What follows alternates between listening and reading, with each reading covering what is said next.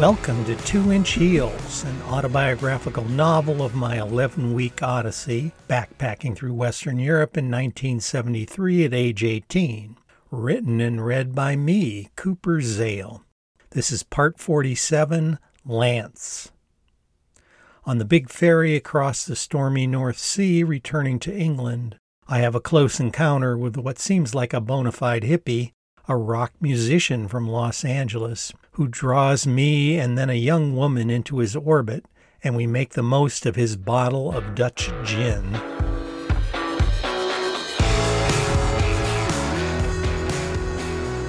It was still Wednesday, December 5th, 1973, as I stood alone on the stern deck of the big ferry crossing the North Sea and watched the Dutch coast disappear over the horizon.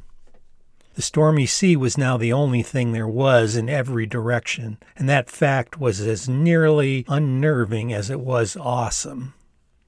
I'd only been on a handful of boats in my entire lifetime, a couple canoes at summer camps, and a family friend's maybe 25 foot sailboat on Lake Michigan when I was a kid, a hovercraft, of all things, crossing the English Channel back in 1970 when our flight from the States landed in Amsterdam and we had to get over to England to live in the house we had traded for the summer. And of course, the ferry, smaller than this one, that had taken me across the channel from England to France when I left Angie in London nine weeks ago. Though there is a point crossing the channel when you can't see either shore, in both my crossings the water had been pretty calm, unlike the roiling whitecaps and major league swells all around me now. Mitigating that sense of being engulfed by the stormy goddess of the sea was the fact that the ship we were on was so damn big, at least twice the size of that ferry I'd crossed the channel on nine weeks ago. I was in a strange psychological space, alone now on the stern deck for the past half hour or so, all the many other passengers having sensibly retreated to the interior of the ship, pondering what I had left behind on the European continent. The places would still be there if I ever returned, but most of the people I'd encountered and the circumstances that brought us together would not. It was past and gone, though a lot of it's still in my memory and bits in my journal, even. There was a grieving at some level, persisting and percolating under the excitement that I would be headed home soon. There was also a deeper excitement, plus sense of relief, really, that I had actually fucking done it. I had parted company with Angie and struck out on my own nine weeks ago from England for the continent and had hung in there through all the ordeals and low points of my odyssey in this foreign landscape. Hung in there through the moments where I had contemplated calling it quits. Hung in there as Angie and I had originally planned until I had exhausted my rail pass and used up all my money and would return to the States for the Christmas season. Anything less would have felt like failure, a failure to fully engage in the opportunities that the universe was putting in front of me. I felt like I had failed to seize opportunities so many times in the past. But I still stared off to the east toward the continent that was no longer there hanging on to that last shred of connection with the places where so much had transpired, both around me and inside me. Hanging on to that pluckier persona I had developed that helped me reframe an ordeal as an adventure, that helped me keep my equilibrium. In fact, a persona that helped me be more fully who I wanted to be. I was not ready to let all that experience go. For these last nine weeks of my life, I had pretty much not been anywhere, done anything, or been with anyone that I had not chosen to be so. For the prior 13 years, since I went off to school in first grade, I had to a large degree let society, that cabal of adults who ran things, dictate where I was, what I was doing, when I was doing it, and with who. Sure, my summers were more my own time, but lived within the context of having to report back to school after Labor Day and lived in a household run by my mom and by my mom and dad while he still lived with us, within a certain flow to it set by them. But here in Europe, and for the rest of my life, I would be the designer of that life. I shivered with all the emotions that welled up as that epiphany rumbled through me. Relief that I had survived society's gauntlet of childhood and youth, grief at the toll that gauntlet had taken on me, including a learned timidity that still vexed me. Joy that, despite that, I was still basically intact and going forward had the opportunity to be more of that person who I uniquely was. Anxiety, even, that whether my life would be one worth living was totally up to me. Though in my down jacket, my whole body was shivering, and with the roiling sea all around me, I was overcome with the sense of agoraphobia. It was time to turn my gaze from the east, where I had been, to the west, where I was heading, to England and the States. Here in the moment, it was time to go below deck and find a cloister where I could feel warm and more protected from the enormity of time and space. I was also just plain curious what the interior environs of such a big ship looked like, this being my first time on such a vessel of this size. Shouldering my big heavy pack, I push my way through exterior doors and down a staircase to a large central concourse full of people milling about and little booths and shops along the sides selling various things. Toward the stern, the concourse opened up into a huge cafeteria with lots of round tables and chairs, a long counter with various prepared hot and cold foods along the far wall. Toward the bow, an equally big lounge with chairs and smaller tables, plus couches and large television sets here and there, suspended from the walls or ceiling. The counter along the far wall sold coffee, tea, soda pop, and alcoholic drinks. I continued down the stairs to the deck farther below to find another central concourse leading into another big eating area to stern, but looking a bit more formal with nice tablecloths, glass and silverware, and waiters. Toward the bow, another lounge area, but with a big section with pinball machines, skee ball, and other such games. I noted in my journal the big rooms and that this is definitely the way to travel. After taking my initial tour of the main interior spaces, I decided to settle in the upstairs lounge since it had bigger windows with a view of the sea outside and seemed to have some young adult type people that looked like they could be part of my backpacker cohort. My feet were hurting. My blisters were acting up after wearing my hiking boots for so many consecutive days in rainy Amsterdam but at least for the rest of this boat ride, I could switch to my heels to give my feet a break. I sat in a chair by the entrance to the lounge, untied the laces, and took off the big black things, the stiff, shiny leather now all scuffed and smudged. You'd think, after ten weeks of wearing them off and on, they'd have finally gotten broken in and not hurt my feet any more. At least the blisters had become mostly calloused and didn't cause the sharp pains they had earlier on. I tied each boot's shoelaces to the other and dangled the big clunky pair from the top of my backpack frame, as I always did when still carrying my backpack wearing my heels. Hanging there, they always reminded me of those big fuzzy dice hanging from the rear view window of a 1950s jalopy. I pulled out my two inch heels and surveyed them. They had some stains, more noticeable on the lighter tan uppers than the darker tan below, but basically they were in pretty good shape, particularly given how many miles I had trudged wearing them. I chuckled at how I'd decided to bring them as my only other pair of shoes, rather than the sneakers that I wore most all the time at home, I had figured with my flared corduroy pants and my nice paisley shirt, I would have at least one outfit that looked somewhat dressed up. Not that I was ever a person that liked to get dressed up. I was always Mr. Casual, wearing as little clothing, or at least as informal clothing, as possible, in any given situation. I surveyed the people in the big lounge area. After nine weeks on the continent, I really could spot a member of my cohort a hundred yards away, just based on their hair, the clothes they wore, and the way they moved their bodies, even if they weren't carrying the iconic pack on their back at the moment. I was tempted to go down below and play the pinball machines, but I was concerned about my dwindling funds with still a week to go in England. Ideally, I would have my lodging and most meals taken care of by the Canes and the Clays, but I did not want to count on that until I was sure I was going to connect with them and not have to find alternative food and lodging.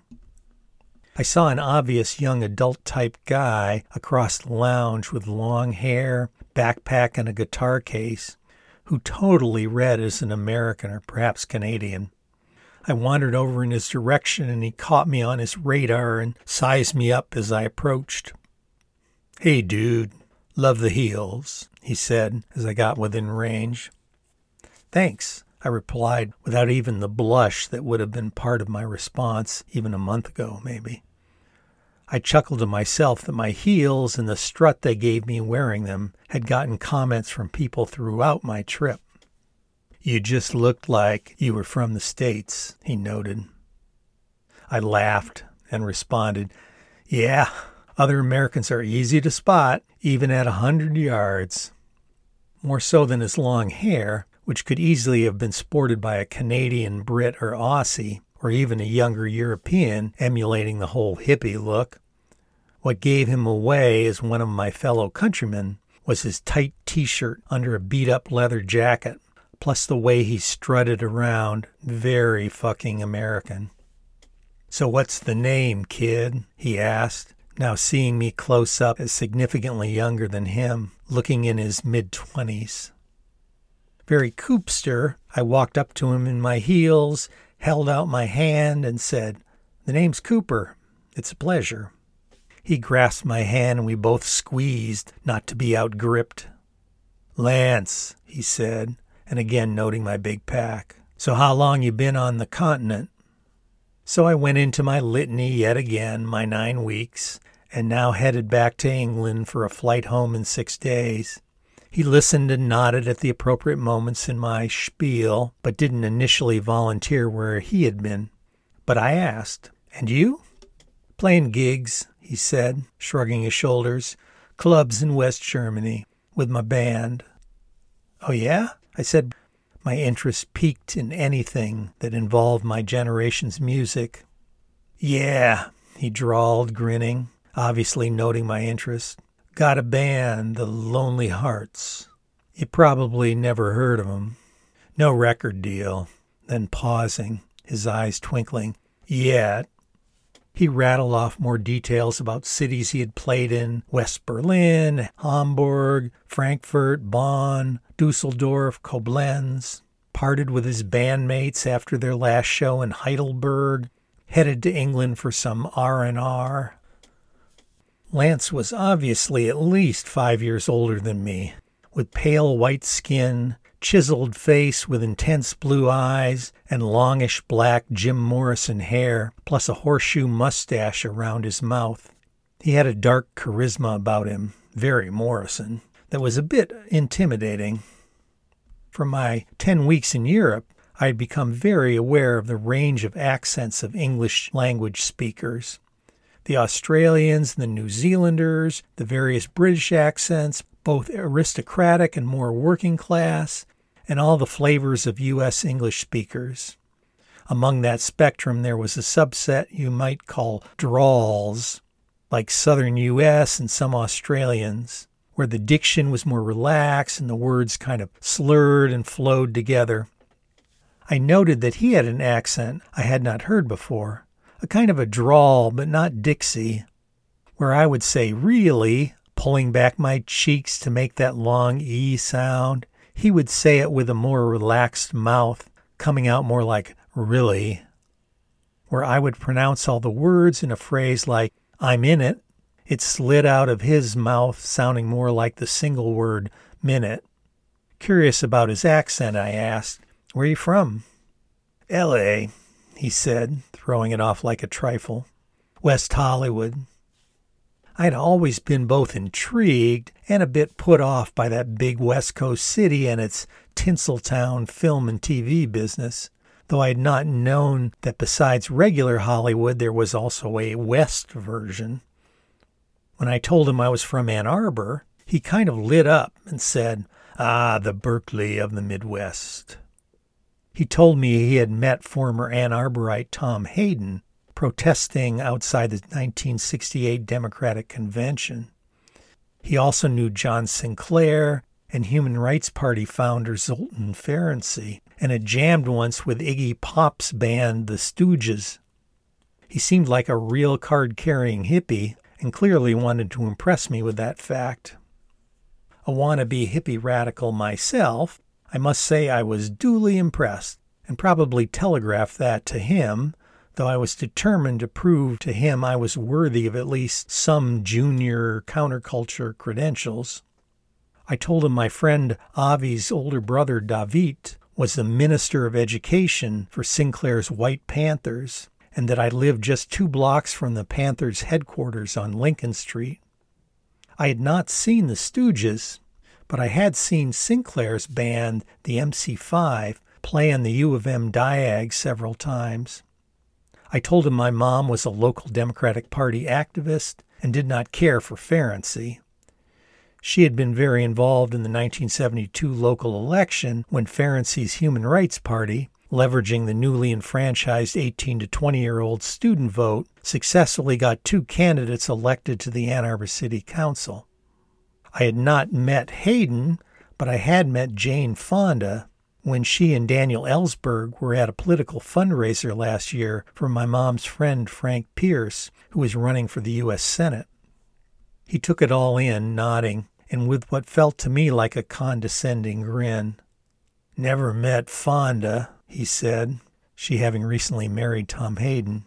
She's pretty hot, but I heard she's a bit of a cunt. I don't know that my jaw physically dropped when he said that, but I did not know how to respond. I recalled when my mom had insisted on introducing me to Fonda at Pierce's fundraiser, to my embarrassment, but Fonda had been very cool about it and I was immediately taken with her charisma, intelligence, and good energy. I had experienced that some guys, even very politically liberal or radical, liked or thought it was cool calling women who spoke up for themselves cunts. I recalled my mom's friend Mary Jane calling out the sexism among some of the leaders of the anti war movement that a lot of the male activists said that the best role for women in the movement was on their backs and with their legs spread. I felt Lance's intense gaze hone in on my lack of response to his statement. Well, you met her. I didn't, he scoffed. She's a bit of a cunt, right? Now I was on the spot, at least in my own mind, in conflict between sharing hippie bona fides and my budding feminism. I could either knuckle under, challenge his characterization, and maybe even call it out as sexist, or try to deflect somehow and change the subject. My mom would proceed with a direct assault and read this guy the riot act. Mary Jane would probably launch more of a flanking maneuver and dismiss him with some statement that was dripping with sarcasm. Butch would skewer him with his private school sharpened verbal rapier but I was neither a verbal street fighter like my mom, nor intellectual vivisectionist like Mary Jane or Butch. I was more of a let me humbly encourage you to move to a more evolved position type, which I guess combined elements of fighting, deflecting, and even perhaps a dash of knuckling under. Lance gave a whatever shrug at my continuing non response but I was determined and finally managed to respond. I actually thought Fonda was great, I said, a real feminist like my mom. I figured even the most hardened sexist male type would have trouble countering me playing the mom card because you would have to be a major league misogynist, ah, that word Mary Jane taught me, to call or even infer by association that a comrade's mother was a cunt. Adding in the actually was the closest I got to a street punch.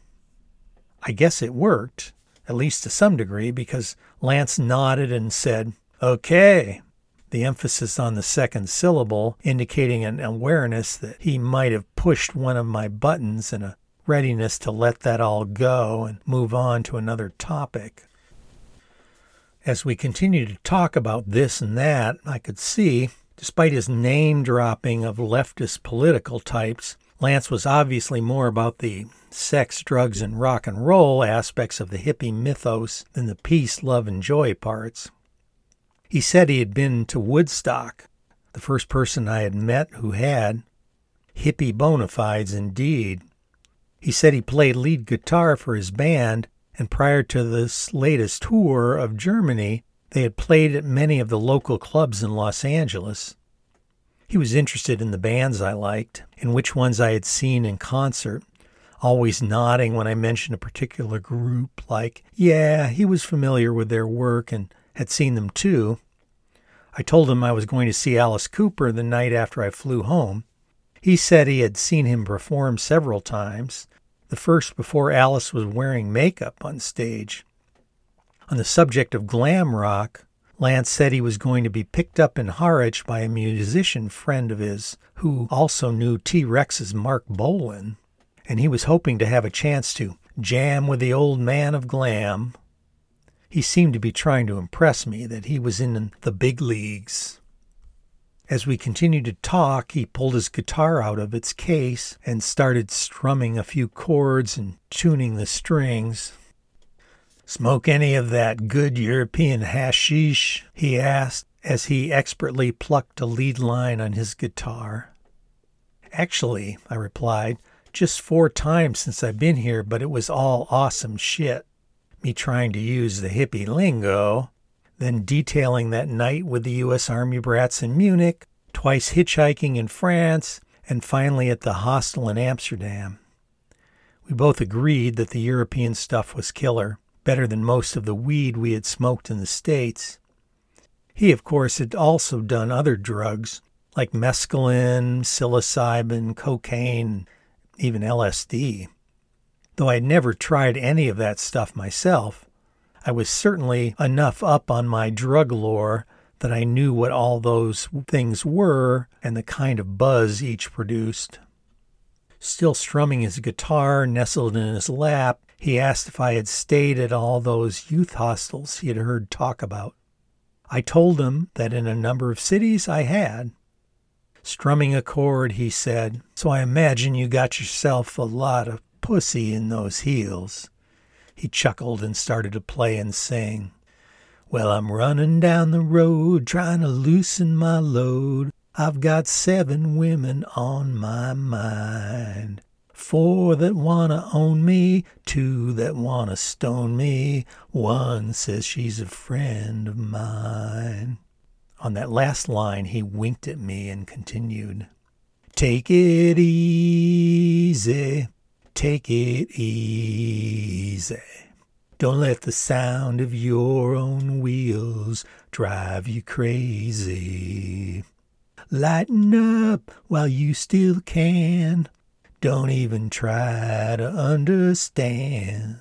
Just find a place to make your stand and take it easy. I had heard the song before on the radio, but didn't know the band, and in the moment I wrestled with the lyrics, the context of the guy in the song running away from four women who wanted to maybe marry him, two others he had presumably wronged, probably had sex with and then abandoned, and finally one who might actually be the one for him. The meaning of the metaphor of his advice to himself to not let the sound of your own wheels drive you crazy and make your stand on more favorable ground, whatever the hell that meant in this kind of relationship context. I really did not want to respond to Lance's conjecture about how much sex I had had though I also did not want him to judge me unworthy of being part of the free love hippie cohort. I felt I could hold my own in the drugs and the rock and roll department, but I certainly did not want to tell him the truth and confess my virginity. No way to frame that as anything but totally lame. I suppose I could have easily lied and said I had gotten some, but I was still stewing at some level about his cunt remark and did not want to support this worldview that women were just walking vaginas to be harvested and fucked. So I decided to try to change the subject and maybe even push back on him. Since I had heard the song he was singing on the radio, but was not familiar with the band, I figured he was not in that band and had not actually written the song. So I told Lance I had heard the song on the radio and asked him if he had written it. He scoffed and said, I wish, and flashed a very charming smile at me with oodles of that charisma he had. Then proceeded to tell me about two of his fellow LA musicians, Glenn Frey and Jackson Browne, who had collaborated on that song, Take It Easy. I was familiar with Jackson Browne, having really liked his hit song Doctor My Eyes, that had been all over the radio the past year. Lance said that his own band, the Lonely Hearts, had played on the same bill at an LA rock club called the Troubadour one night with Frey's band, the Eagles. We both noticed a young woman enter the lounge from the main concourse. A big pack on her back and very long, straight blonde hair parted into two loosely braided pigtails. With an eye still on her, Lance resumed playing and singing. Well, I'm standing in the corner in Winslow, Arizona, and such a fine sight to see. It's a girl, my lord, in a flatbed Ford, slowing down to take a look at me. Come on, baby, don't say maybe. I gotta know if your sweet love is gonna save me. We may lose and we may win, though we will never be here again.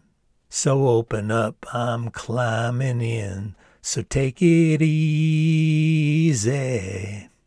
Like a love vampire needing a fix to be saved, the thought flashed through my mind. Though indeed I craved it, I had made it this far in life without that sweet love, sexual or just romantic, and I did not need it to save me from anything. But the line that finally fixed my attention in that moment was, We will never be here again. That we live our lives through a series of unique moments with their own unique dynamic. Though the guy in the song probably was just using that line to try and get in the young woman's pants. The young woman with the backpack saw the two of us particularly Lance, playing and singing, and wandered in our general direction. Both he and I, though not staring at her, were definitely keeping her on our radar and glancing regularly in her direction as Lance continued singing. Well, I'm running down the road trying to loosen my load. Got a world of trouble on my mind. Looking for a lover won't blow my cover. She's so hard to find.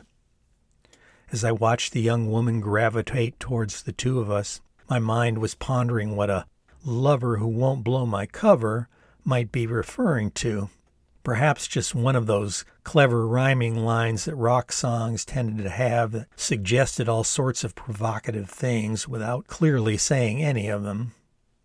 I had struggled now for years to find a girlfriend who could be my lover, to get naked and be physically intimate with, wherever we decided to go with that.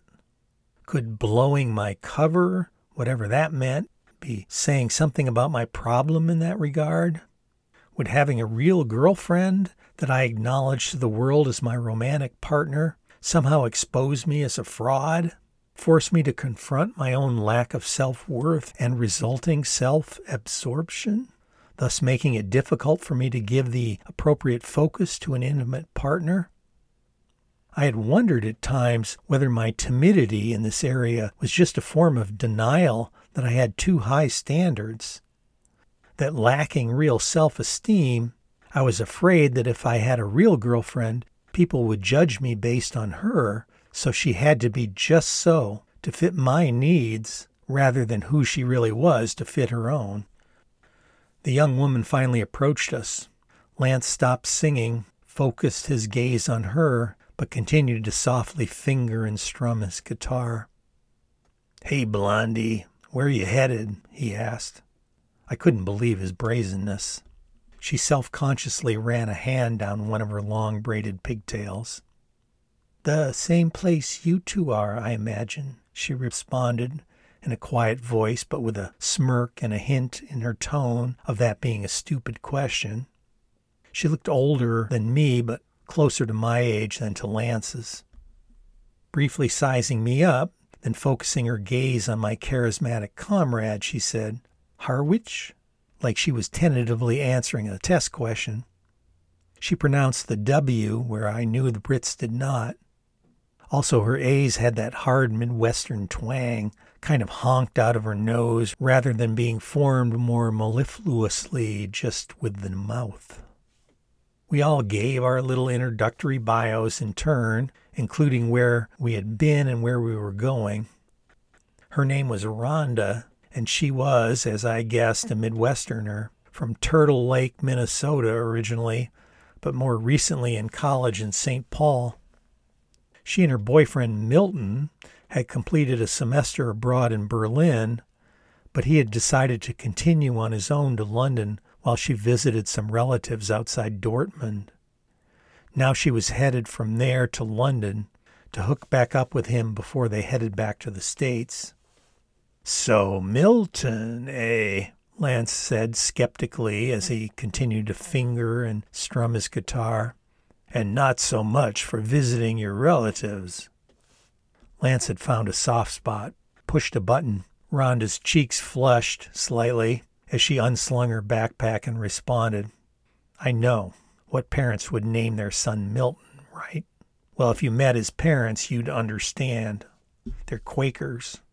And to Lance's second probe, and yes, I probably would not want to visit his crazy relatives either. She came forth with a little self conscious feminine titter, nothing like the belly laughs I loved. Feeling somehow like I was competing with Lance for Rhonda's attention, I suggested that I was getting hungry and would be happy to share the food in my pack with the two of them. Rhonda turned her focus to me and responded that she had food too, she was willing to share. Lance said all he had were Dutch chocolate bars. Rhonda lit up at that. Ooh, I just love any sort of chocolate and would gladly trade anything I had for a taste. We pulled two of the little circular lounge tables together and put all the contributions out on top of them. From me, half a loaf of rye bread, some salami and Jarlsberg cheese, and a bag of apricots. Rhonda contributed a baguette, a small round of Gouda cheese, and a couple tins of sardines. Lance put out his three chocolate bars one next to the other, like it was his stake at the blackjack table. Rhonda pulled out her Swiss Army knife and carefully cut thick slices from her baguette and passed them around. I would normally have just ripped hunks of my loaf and passed it around, but decided to follow suit with Rhonda's more civilized approach and did the best I could to cut slices of my bigger rye loaf with my knife as well. Salami and cheese were duly sliced and sardine tins were peeled open. Rhonda made a point of orchestrating the meal preparations, like that was somehow her job as the female of our little group. We traded travel stories as we prepared, shared, and consumed the food. Rhonda's baguette was still fairly fresh, and her sardines were delicious, soaked in an oily, tomatoey sauce. The shared tasty food and common travel stories quickly built bonds between us. Rhonda's demeanor noticeably softened, particularly as she bit into one of Lance's chocolate bars and oohed and awed at how delicious it was. He laughed at her little outburst of pleasure, winked at me on the sly, and then offered, You know, I just remembered that I got a bottle of Grand Genever in my pack wasn't thinking straight when I bought it this morning, 'cause I'm pretty damn sure British Customs in Harwich are likely to search my pack and confiscate it and maybe even hold me for smuggling. Then putting on a big show of a sad frown. So it's got to get drunk, or else left behind, and which would be a crying shame 'cause it was so expensive. Love to share it with you folks, he continued, being so gracious sharing your food with me. The word gracious seemed so incongruous coming out of his mouth. He looked around theatrically, like we were doing something taboo, and then slid the slender cylindrical glass bottle out of his pack. I certainly was fine with getting a bit drunk with this interesting company to pass the remaining hours of our boat ride, and said yes, I'd love some. Rhonda demurred at first, saying she was not much of a drinker, except for maybe a glass of wine at a fancy meal or some champagne at a big celebration. Lance persisted. The guy was major league persuasive. Would be a damn shame to let such an exquisitely crafted beverage go to waste. Rhonda sighed. Well, maybe I'll have just a taste. Famous last words, I thought. Still playing hostess of sorts, she went off and returned with three little Dixie cups she had managed to forage somehow, handing one out to each of us.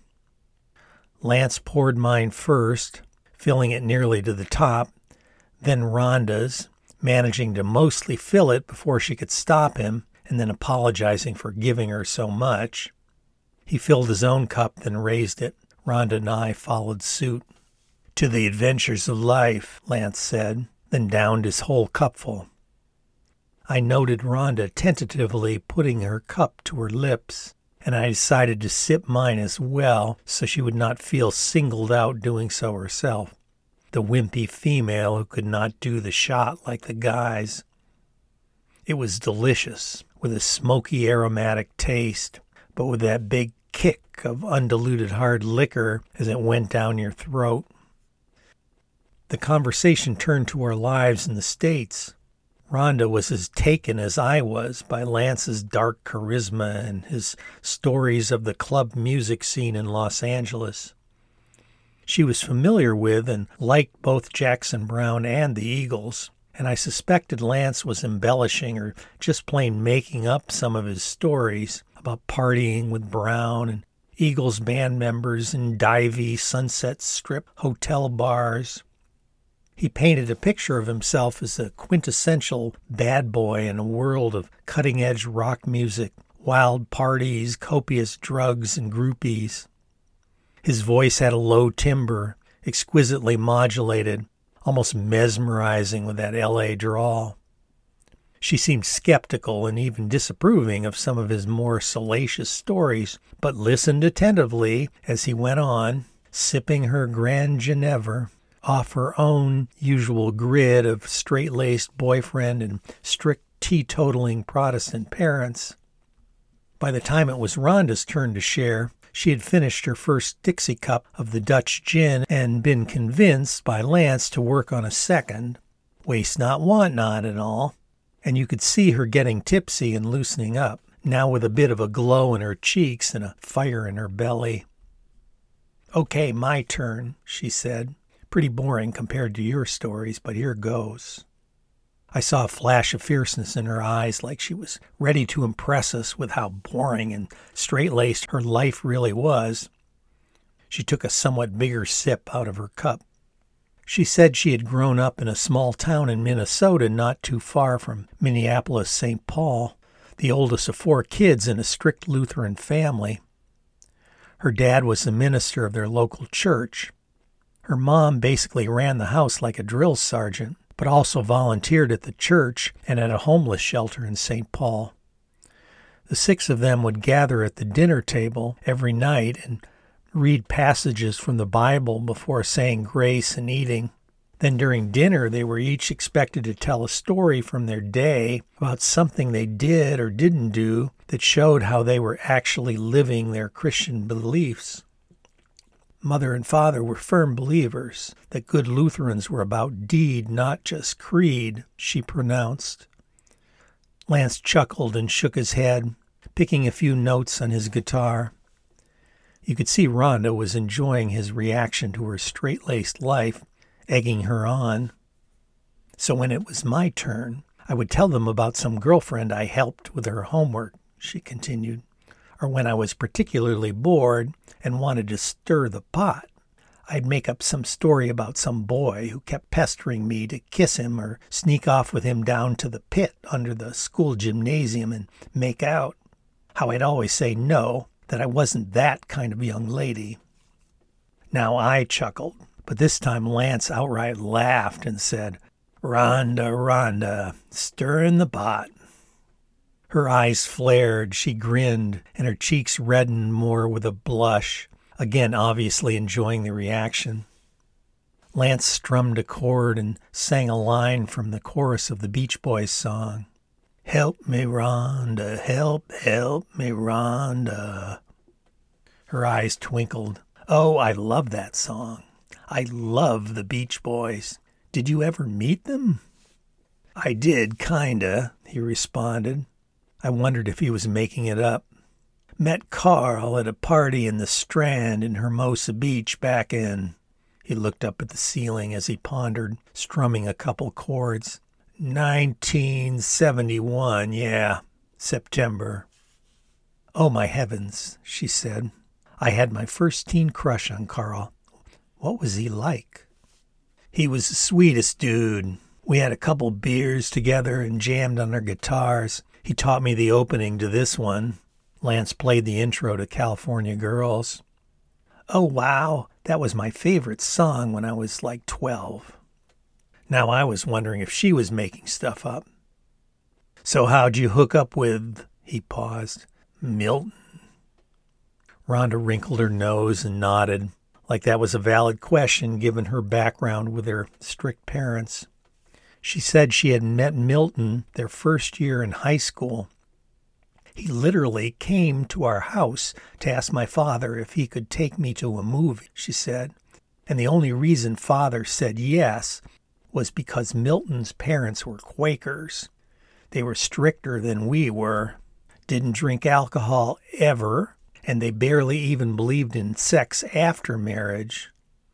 Rhonda delivered her lines for all the shock value she could. Soon we were boyfriend girlfriend, and from my father's point of view, better Milton than me unattached and on the radar of all those less morally disciplined boys on the prowl at school. While she was sipping her second cup, Lance, brazen as ever, at this point, with three shots of Dutch gin percolating in his brain and pouring himself a fourth, queried Rhonda about her senior prom with Milton. So after the prom, did you two lovebirds do it? Rhonda startled and kind of expelled some of her sip of gin out her nose, trying to keep it in her mouth. Her cheeks flushed, and she put her hands to her face to hide the mess. Lance went into action and scrambled for a napkin and handed it to her. She cleaned her face, thanked him, apologized, and finally replied, Well, not that it's any of your business, but. She looked down and briefly shook her head. It seemed to me as much as a confession that she had never had sex. Lance then apologized for asking, saying his curiosity about other people's lives sometimes got the better of him, he then changed the subject, asking her how she and Milton ended up in Europe. She regained her composure and said that the two of them had been doing a semester abroad in Germany at the University of Berlin studying mathematics and were now working their way back to the States for Christmas. I listened to the two of them talk about their lives and struggled for what I was going to say when it was my turn. They certainly were both older than I was, Rhonda around 21 and Lance maybe 25. I had none of the wild, personal, bona fide hippie Hollywood musician stories like Lance, nor was I willing to fess up to my virginity like Rhonda essentially had. Maybe if it had been just Rhonda and I, I might have, showing my solidarity with her, getting her to lower her defenses so we could move towards being buddies. In fact, I was anticipating that she and I might be on the same train leaving Harwich, headed toward London, and I was looking forward to the possibilities. By the time it finally came to my turn, the Cooper Zale story. I had three Dixie cups of Lance's liquor in me, and I was feeling pretty fearless and was determined to impress both Lance and Rhonda with elements of my own narrative. I did not have his provocative stories of the music scene or hers of a straight laced family, but I did have some unique things that I had done in my relative youth, so I went with that. I told them the story of my theater experience. Yeah, just a youth theater group, but not like any youth theater group they had ever imagined. Pretty much run by all us kids with just two adults in the company. Doing basically a play a month, we were a real functioning troupe, always with at least one, if not two or three productions in rehearsal at the same time. In my three years in the group and, and then in college, embellishing that I had worked on over 25 shows when it actually was about 20. I called out my initial work backstage stage managing, designing and running lights, designing and building sets, then my transition to being on stage as an actor, including singing and dancing in musicals.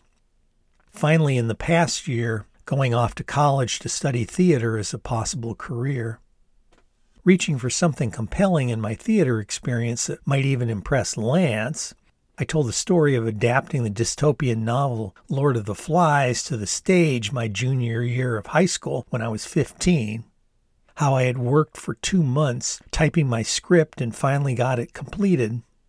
How we went into rehearsal with 17 male types in the cast, ages 6 to 16, me the oldest actually, just turned 16 how we had skimpy loincloth costumes in the second half of the show and used lots of fake blood for scenes where characters were killed by the group. As I shared these details, hyping their shock value to some degree, Lance was nodding and chuckling approvingly, but I could see Rhonda's face souring with a growing sort of righteous concern. Then I finally noted that I had Americanized the book's British colloquialisms in my script, including changing the phrase bollocks the rules to fuck the rules. Rhonda just couldn't take it anymore. They let you do that? Your teachers let you do that? she asked, incredulous. I noted to myself that she hadn't responded like that when Lance told his stories of drugs, groupies, and wild parties. But then maybe the fact that Lance's stories were about young adults and mine were about impressionable kids made it different in her mind. I felt on the spot suddenly, but then I realized just as quickly that my timidness was not kicking in, and I felt totally comfortable, proud, precocious, and prodigious even at my script and our youth led production of Golding's dystopian work. In our little trio, Lance's rock music in Cider's world made him special, Rhonda's strict religious background made her special, and my youth theater background and my relative youth compared to the two of them made me so as well. With that swell of pride, I could feel the Koopster energy flowing through me, animating Butch's Koopenstein Manster. Probably a good part of it was all that alcohol in my brain from those three cups of gin, but I was ready to respond to Rhonda's concerns and make my fucking case for my little corner of a transformed world. Teachers, I scoffed. There were no teachers involved in my decision to have my script say fuck the rules. My young cast comrades were okay with that artistic decision, as well as the head of our youth theater company, who is actually an adult, but backed our decision all the way. We weren't any school sponsored drama group. We were an independent, mostly youth run nonprofit. Then softening a little, though we did use my high school's theater facilities for our rehearsals and performances. Lance chuckled again like the knowing elder who had seen it all but strummed a chord on his guitar to punctuate and presumably second my statement. I could see in Rhonda's face her struggling to be thoughtful about all this and not jump to conclusions based on her own strict background. So I continued to tell the story, but now with her concerns in mind. I told her that yes, When some of the parents found out about the expletives in the script, they raised concerns, and we actually had a hearing with parents of cast members and representatives from the Ann Arbor Recreation Department, which sponsored our theater company. The meeting featured a discussion on artistic freedom and a final compromise of sorts that we would say fuck the rules in the evening performances, but would replace it with screw the rules for the student matinees during the week. Wow, she said, still shaking her head but looking to be conciliatory. I guess you talked it out with the parents, they being responsible for their children's well being. And Lord of the Rings is an accepted piece of Western literature read in some high school English classes. Bold dude, noted Lance, looking at the two of us with his biggest grin. And yeah, we're all 18 and over here, so fuck the rules. Damn the man, I said to Lance, with a big smile on my face, making the fist gesture. Rhonda just sipped her gin, her eyes going back and forth between the two of us. On a roll now, I continued my background story, now juicing up the drama however I could. I talked about the very dynamic political milieu that was my hometown of Ann Arbor, my mom's involvement in those raucous local politics as a precinct chair for the Democratic Party and successfully managing the campaigns of several men who ran for local office, including for city council and mayor. My own efforts to assist her by making canvassing calls to people in the precinct to determine their party affiliation, and with the Get Out the Vote effort on election day. I also told them about my mom's wild parties, full of political and philosophical debates, her radical feminist friend Mary Jane at those parties, sometimes costumed in a maroon monk's robe with a women's liberation symbol hanging on a chain from her neck instead of a Christian cross, launching into intellectual rants on patriarchy. Rhonda gulped a couple of times, but just listened. Again, Lance nodded in approval, as if familiar with these sorts of milieus from his own experience. It occurred to me that if he thought Jane Fonda was a cunt, he would find my mom's radical feminist friend Mary Jane to be the evil queen of cuntdom.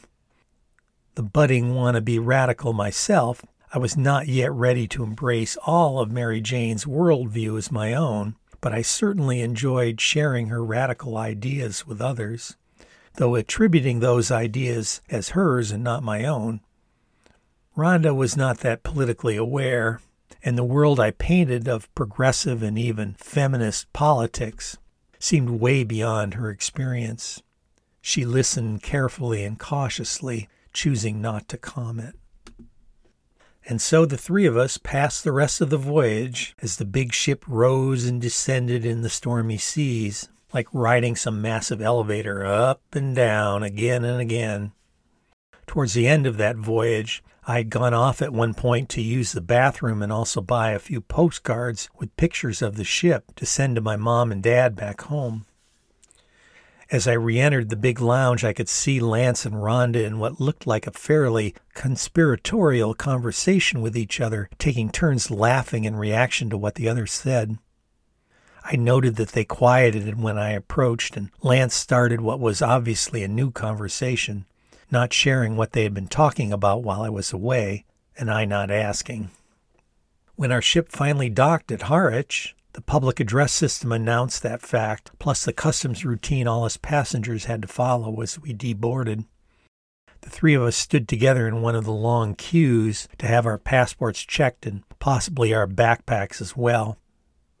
As Lance had suspected, his pack was open for inspection, but the bottle of Grand Genever had been left empty in the ship's trash, its contents smuggled into England inside us. Rhonda and I had our packs rummaged through as well. I was looking forward to having Rhonda to myself on the train to London, at least as far as Colchester, now that I had a better sense of who she was. Maybe getting to that level of intimacy to share with her that I was also a virgin, something I had not shared with anyone else except for Beth on the train down from Grindelwald and my travel mate Steve that night in Granada when he wanted to have sex with me. But after getting through customs, with Lance excusing himself to make a phone call to his friend who would be picking him up, I thought to confirm with her that she was taking the train. She blushed, looked down thoughtfully, and spoke, talking mostly to the ground. Lance invited me to go with him to visit his friend, she said matter of factly, just for the evening, and he'll bring me back here tomorrow to catch the train. Milton isn't really expecting me until tomorrow. Now it was my turn to be completely taken by surprise. My mind immediately choked with questions as to what Lance said to her, why she was accepting, if she was in fact going to spend the night with Lance, have sex with him, and what about Milton? None of which I felt comfortable asking. The shock of her question reverting me to my shy self. I just said, Okay, have a good time. She nodded and replied with a kind of offhand thanks, and appeared to wrestle with saying more, maybe answering my unasked questions, but decided not to. Instead, she gave me an awkward little hug and wished me a safe trip home. Feeling the even more awkward silence that followed, she wished me luck with making a career for myself in the theater. Perhaps trying to dissuade me from judging her harshly by giving me a compliment, she said she expected me to be a great playwright some day and to see one of my plays performed. Lance returned from his call and said his friend was on his way to pick them up. Sensing the awkwardness of the situation himself, he said that his friend's car had an empty seat if I wanted to join them. More the merrier, dude, if you like to tag along. Those last two words signaled to me my third wheel status. We'll even find you a couch to crash on for the night and bring you back here in the morning. There should be some bomb, hash, and other goodies. I glanced at Rhonda to see what she thought of the idea, but she did not make eye contact with me and was looking off in the distance. Lance brushed back his shoulder length hair, then massaged his mustache with his fingers as he looked me in the eye, executed his biggest grin, and winked and reiterated what he had said in his toast earlier with the Grand Genever in the Dixie cups. Life is indeed an adventure, my man. We all go where the universe takes us. I thanked Lance for the offer, but said I really had to get to Colchester this evening. That really wasn't the case, but expressing my real reasons for saying no would have been discomforting for everyone. I figured the offer to me had been made to be polite and deflect an awkward moment. Even if I had somehow ignored the subtext and decided to say yes, I could see myself as the total third wheel, spending the night as an afterthought on some couch while Rhonda surrendered her virginity to the darkly charming hippie rocker in a nearby bedroom. Surrendered a sexual status that was no longer prized in the progressive community and culture that I had grown up in, not even for women, and that I was longing to surrender myself. Lance shouldered his pack with his guitar case hanging off it, and Rhonda followed suit with her pack. He jauntily shook my hand, and she finally looked at me and gave me another awkward hug, and the two of them were off, walking down toward the busy street by the station. As I watched them exit the scene, my own feelings were complicated. Frustrated that I was still a virgin in a world where that was such an unprized state of being that I was embarrassed to tell anyone that I was. Longing so much for one of these wonderful young women I was meeting to go against the cultural norms and say the words and make the moves to take it from me, since I was too timid still to suggest and initiate a sexual liaison myself. Then thinking about Miranda, who had actually hit on me in no uncertain terms, but I had balked because she had perhaps not measured up somehow to my own egotistical standards.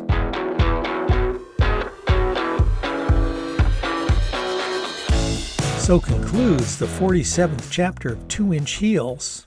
Thank you for listening and stay tuned for the next chapter where I stay for a night with the couple my mom traded houses with three years back when we spent the summer in England in 1970. A couple I had never actually met.